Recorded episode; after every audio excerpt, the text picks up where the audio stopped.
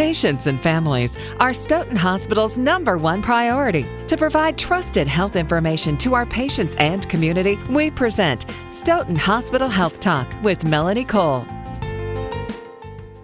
Understanding forgiveness or being able to forgive someone that has hurt you can be a difficult thing for many people to understand, much less put into practice. However, research has shown that by forgiving someone who's deeply hurt you, you let go of resentment, the urge to seek revenge, and that can have positive health benefits. My guest today is Tim Markle. He's the director of the Southern Regional Center for Children and Youth with special health care needs at the Waisman Center, and he's affiliated with Stoughton Hospital. Welcome to the show, Tim. So, why does forgiveness matter and why is it so important that we learn how to be a forgiving soul? Well, I think one of the first things to to remember is the fact that a lot of us grew up with just being told to forgive without ever being taught how to forgive. So, in the instance of, you know, your sibling does something you don't like, like I had an older brother, I had younger brothers, so let's say my older brother decided that it was a a good time to just, you know, haul off and smack me with a pillow. Um, and I didn't really like that. Well, if he said, I'm sorry, then my parents would say, Well, forgive your brother. He said you're sorry. And so we get trained to this automatic response of, Hey, if they say they're sorry, then you forgive them. But that hurt doesn't go away. The anger doesn't go away. We store it down inside. So then as we grow up and as people continue to hurt us and they're unjust toward us, we start to harbor these resentments and these resentments could turn into anger. And all of a sudden, we see the fact that this unforgiveness that we're harboring and growing inside of us starts to affect our relationships with our families. We start to become distant. We start to become untrusting. We start to become anxious. We start to become depressed. We start to separate ourselves from people. And so, what do we do? We, we can't just open up the door and say, okay, thank you. Thanks for being here on, on nice emotions. You can leave now there's a process that we can go through in forgiveness that helps us realize how we were hurt, why we were hurt, and how we can deal with that. So we can finally put the past into the past. Um, we don't forget it, we learn from it, we grow from it, but it no longer controls us.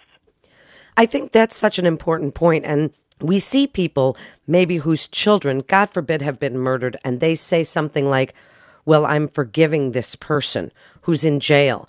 And you wonder to yourself, God, how are they even doing that? But in reality, it's probably a much more positive or healthy way for them to carry on. Or maybe they can't carry on unless they do this. So, how do they do that? How do people look at this, somebody who's hurt them deeply, and say, okay, I'm going to work on this step by step way to forgive this person? What do we even do? Sure. So, the the work that I do and everything that I've been, been teaching is based on the work of Dr. Robert Enright, um, who teaches up at the University of Madison and is co-founder of the International Forgiveness Institute. And what I'm teaching presently now is through his Eight Keys of Forgiveness book. And the first, the first thing that we have to realize is one that we have to accept that an injustice has been done. Is a lot of times we go through life and we want to pretend like we weren't hurt. No, that didn't really matter to me. No, not really. But on the inside, it's still boiling and it's still affecting the way that we live. And so, first, we accept that an injustice has been done. Then we have to accept the fact that what I've been trying to do to deal with this hurt, to deal with this pain, just isn't working. Forgiveness is a choice.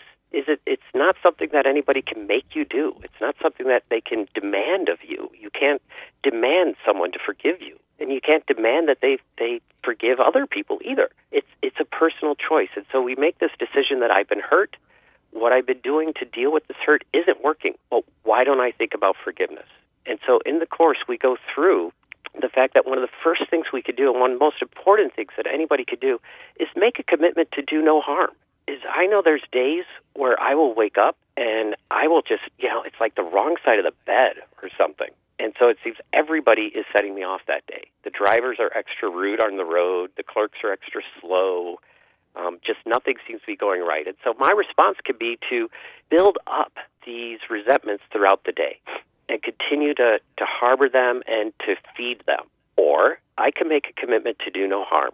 When that person cuts me off, I could choose to not swear, to not to not cuss them out, to not be angry with them, but see them as a unique person who may be dealing with their own struggles today it's a different way of looking at the world. So the first thing is committing to do no harm. That I'm no longer going to be talking smack about people left and right. I'm not going to join in the negative negative gossip talk at work and continually put people down.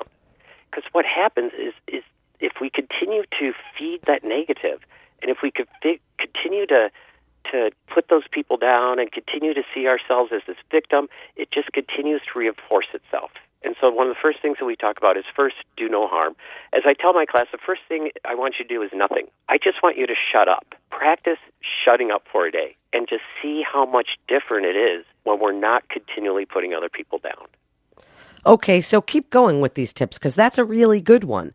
And people do need to learn how to just listen, how to not say whatever comes to their mind in that case, and how to just shut up, as you say, and kind of take it all in. So give us more tips. Sure, no problem. So then the next step that we talk about is what Dr. Enright calls cultivating a clear vision.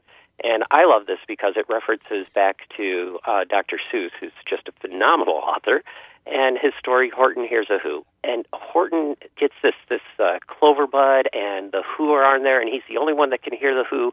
And at one point in the story, Horton says, "A person's a person, no matter how small." And so we start to cultivate this clear vision of a person is a person no matter what. None of us want to be defined by our worst moments. None of us want to be defined by our mistakes. That's not how we want to be remembered. That's not how we want people to think it, it's the core of us, because it's not. We're more than that. Well, guess what? These people that have hurt us, and sometimes they have hurt us in horrible ways, but they're still more than that.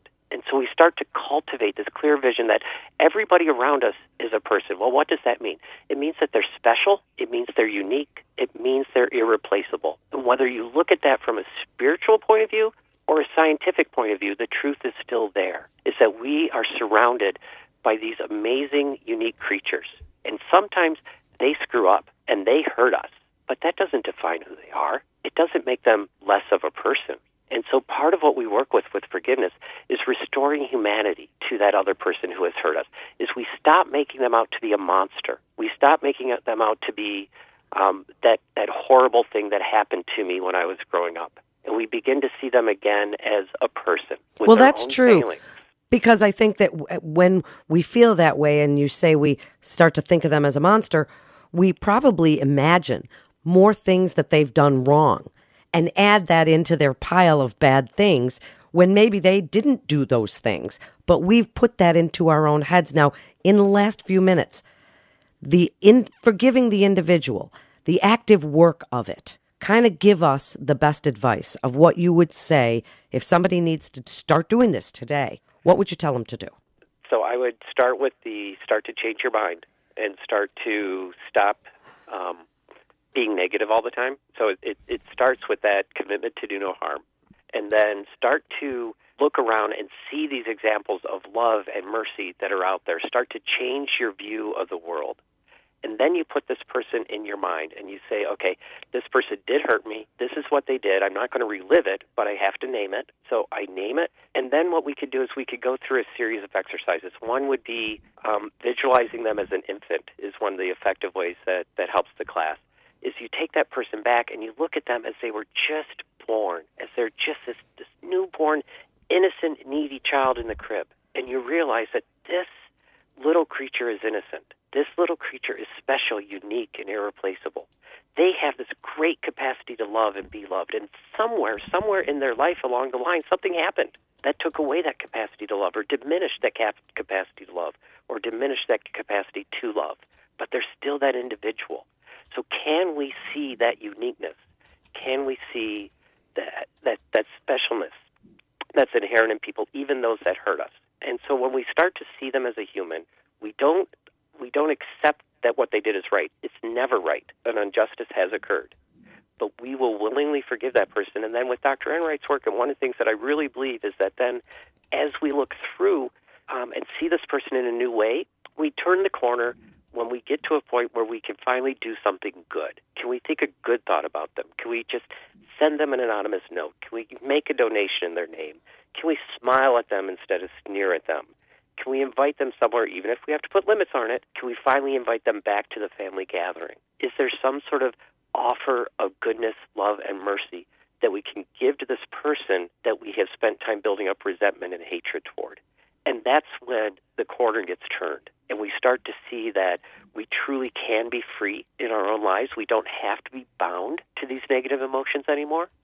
But through forgiveness, we really can open up and live the life that we want to live, and that we could become the people that we truly want to be and that we truly were meant to be. We're no longer going to be held back by these old resentments and hurts. Well, Tim, that is such great information. And where can people find out more about you or even attend one of your forgiveness classes? Well, I usually hold the forgiveness classes at Stoughton Hospital through um, usually once in the fall and once in the spring. And so, again, they'll be part of their wellness curriculum. Um, I'm also part of the Speakers Bureau for the International Forgiveness Institute. And so um, I do go out and I speak at churches and different organizations, um, conferences. And so they can learn more about that at internationalforgiveness.com. Um, fantastic resource. Um, Dr. Enright's work is up there. Um, highly recommend that website. Thank you so much for being with us today. You're listening to Stoughton Hospital Health Talk. And for more information, you can go to stoughtonhospital.com. That's stoughtonhospital.com. This is Melanie Cole. Thanks so much for listening.